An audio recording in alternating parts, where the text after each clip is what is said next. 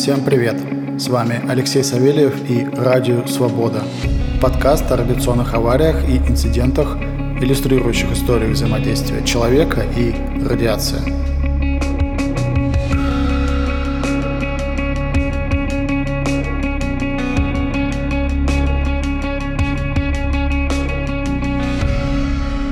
Поскольку это первый эпизод, я отвлекусь на важный дисклеймер, который будет касаться морально-этического аспекта этого и всех последующих выпусков.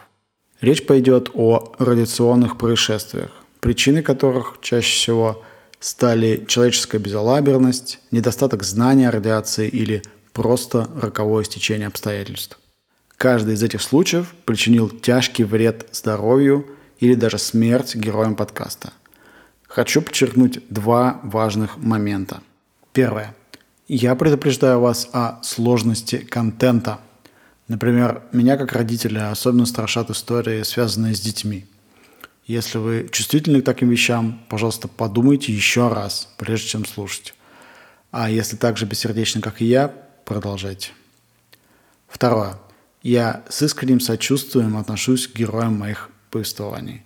Некоторые из историй кажутся просто пугающе нелепыми, но долгое время люди попросту не знали о негативном воздействии больших доз радиации на организм. Большинство из рассказанного стало громким достоянием общественности и по прошествии лет повлияло на осведомленность общества о возможной опасности ионизирующего излучения.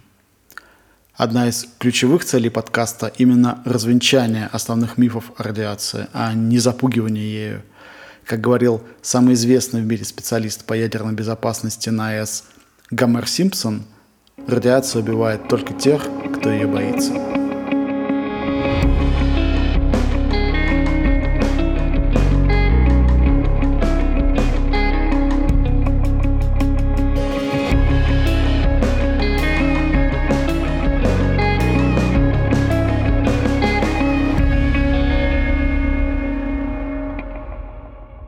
Бразилия, тысяча девятьсот семьдесят первый год.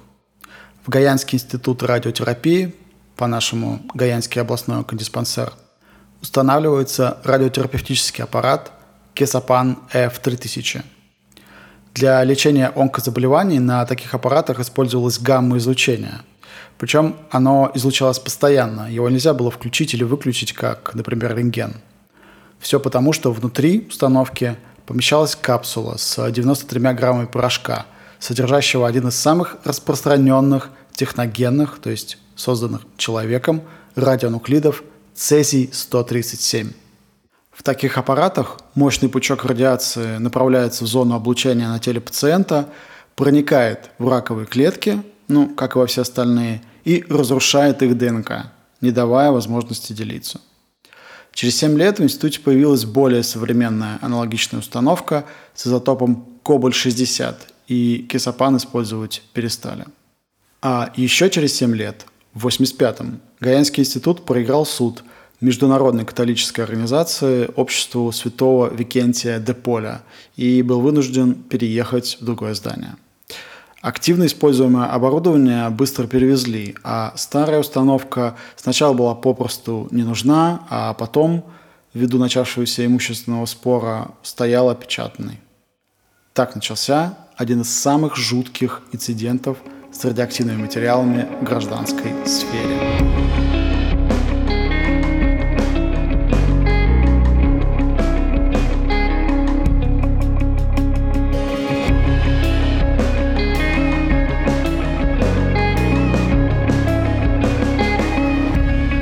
тринадцатого сентября тысяча девятьсот восемьдесят седьмого года двое охотников за металлами Роберто Алвес и Вагнер Перейра пробрались в уже как четыре месяца закрытый больничный корпус. Несмотря на охрану, какие-то источники говорят, что в тот день охраны вообще не было, а может она была в доле, они достали подвижную часть заброшенного прибора, внутри которой находилась капсула с излучающим окошком. Немного поблевав, они погрузили детали в тачку и покатили ее домой, к одному из грабителей, Алвесу.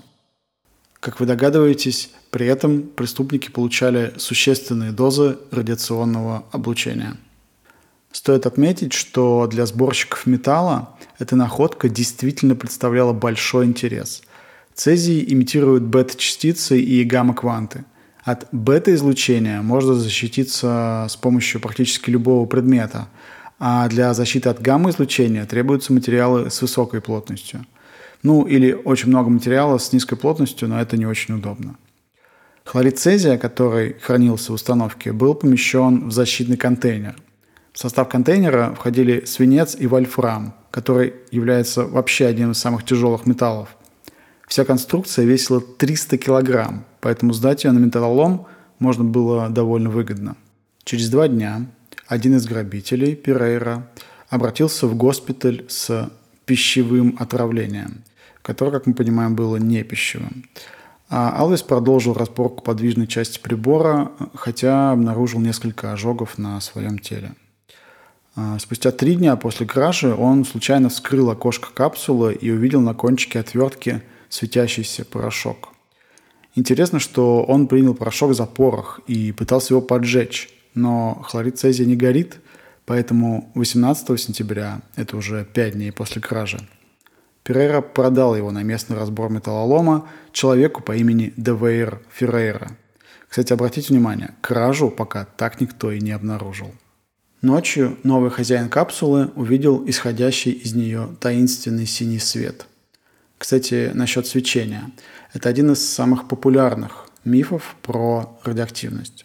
В мультиках и фильмах радиация показывается чем-то ярко-зеленым и светящимся, однако это свечение вызвано исключительно химическими свойствами некоторых материалов, например, радия, и никак не связано с их радиоактивностью. В подавляющем большинстве случаев опасные радиоактивные предметы не светятся. При этом есть много примеров, когда люминесценция есть, а опасности ионизирующего излучения нет. Но все-таки есть один эффект свечения, который связан с радиацией. Он называется эффект Вавилова-Черенкова. И я обязательно коснусь этого абсолютно уникального и крайне интересного явления в следующих выпусках подкаста.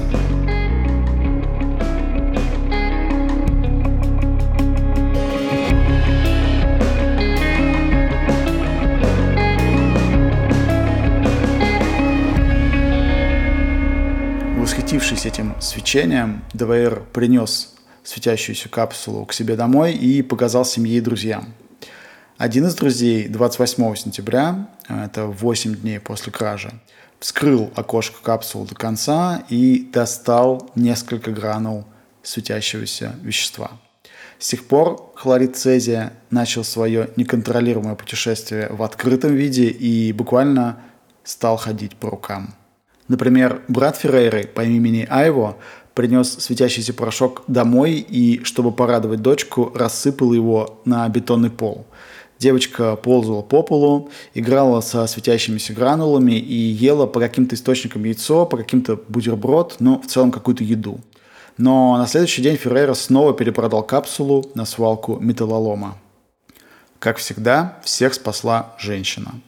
Жена Феррейры, Габриэла, уже получив смертельную дозу радиации, начала подозревать, что странная капсула является причиной недомогания всех членов семьи, и спустя пятнадцать дней после кражи пошла на свалку, уговорила одного из работников Феррейры помочь вытащить злополучную капсулу, положила ее в полиэтиленовый пакет и с этим крайне радиоактивно опасным грузом поехала на общественном транспорте в больницу Виглянца Санитария. Поначалу никто ничего не понимал, мешок с капсулой был помещен на задний двор больницы, а дежурный врач сообщил в информационный токсикологический центр о том, что ему, судя по всему, принесли разбитое рентгеновское оборудование. Многих людей, которые встречали этот порошок и получали радиоактивные ожоги, направляли в местный госпиталь, который специализировался на тропических заболеваниях. Один из врачей этого госпиталя предположил, что покраснения на теле пациентов не являются кожным заболеванием, и эскалировал ситуацию в региональный отдел Департамента окружающей среды. Департамент начал что-то подозревать и направил в больницу своего дозиметриста, который был в городе проездом без дозиметра и вынужден был одолжить его в локальной компании, занимающейся разведкой урана. Однако дозиметр был геолого-разведочным и рассчитан на детектирование радиации до тридцать микрогрей в час, а контейнер фонил с силой четыре с половиной грей в час, то есть в разы сильнее. Естественно, дозиметр зашкаливал, и это несмотря на то, что специалист включил его еще где-то на подъезде к госпиталю. Дозиметрист подумал, что прибор сломан, поэтому развернулся и поехал за новым, но вскоре убедился, что оборудование работает корректно. Просто все вокруг госпиталя уже было облучено.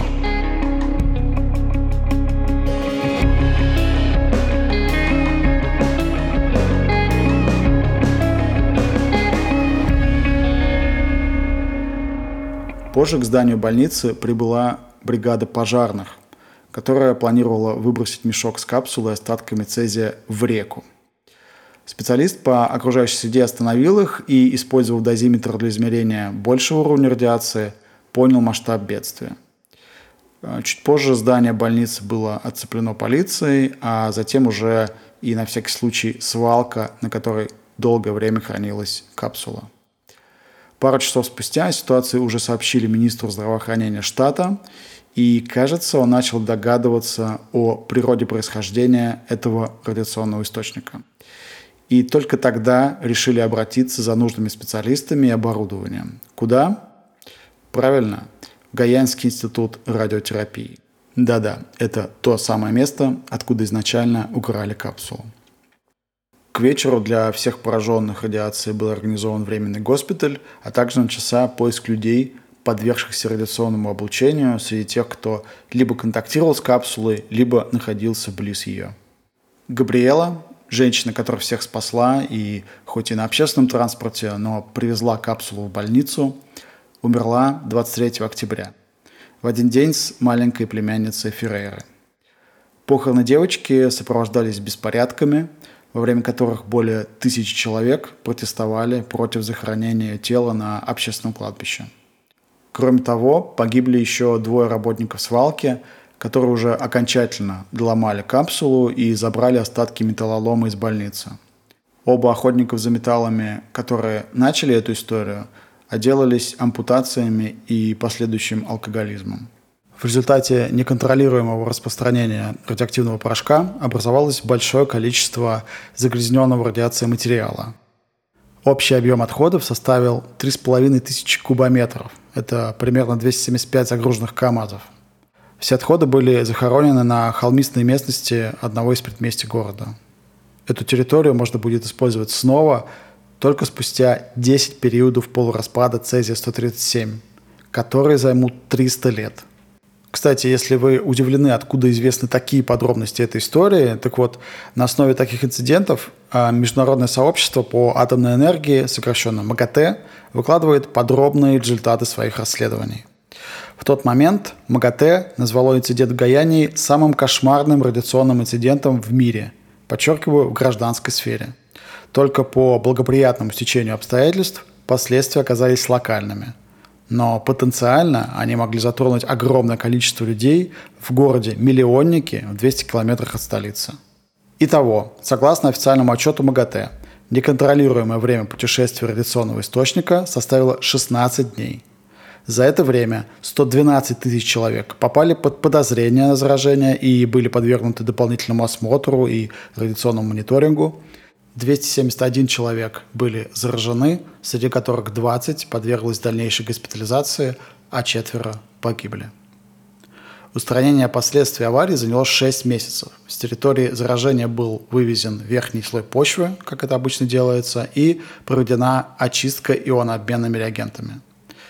В наши дни на место подобных радиотерапевтических установок пришли современные линейные ускорители. В них отсутствуют какие-либо долгоживущие радиоактивные элементы, а облучение осуществляется узконаправленными лучами, и здоровые ткани и органы затрагиваются сильно меньше.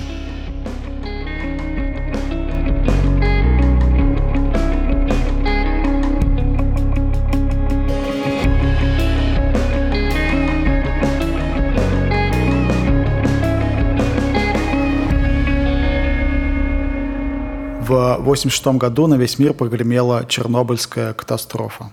Сложно поверить, что спустя год люди в радиотерапевтическом кабинете находят светящийся порошок, со всех сторон обложенный свинцом, наверняка и знак радиации стоял, но грабители это не остановило.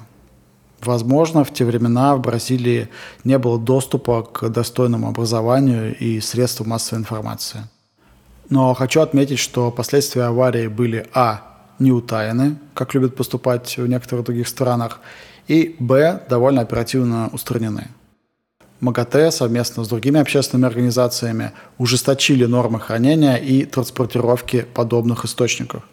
Сегодня в Бразилии, как и во всех цивилизованных странах, радиоактивные материалы должны переноситься и храниться лицензируемой подотчетной организацией, и нарушение этих правил грозит серьезной уголовной ответственностью.